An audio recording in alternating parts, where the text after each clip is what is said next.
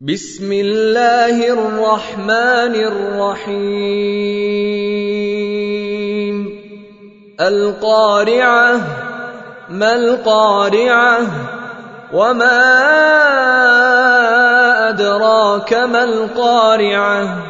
يوم يكون الناس كالفراش المبثوث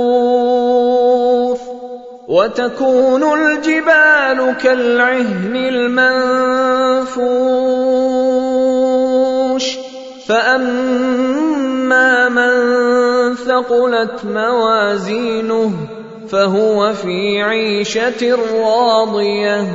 وأما من خفت موازينه فأمه هاوية.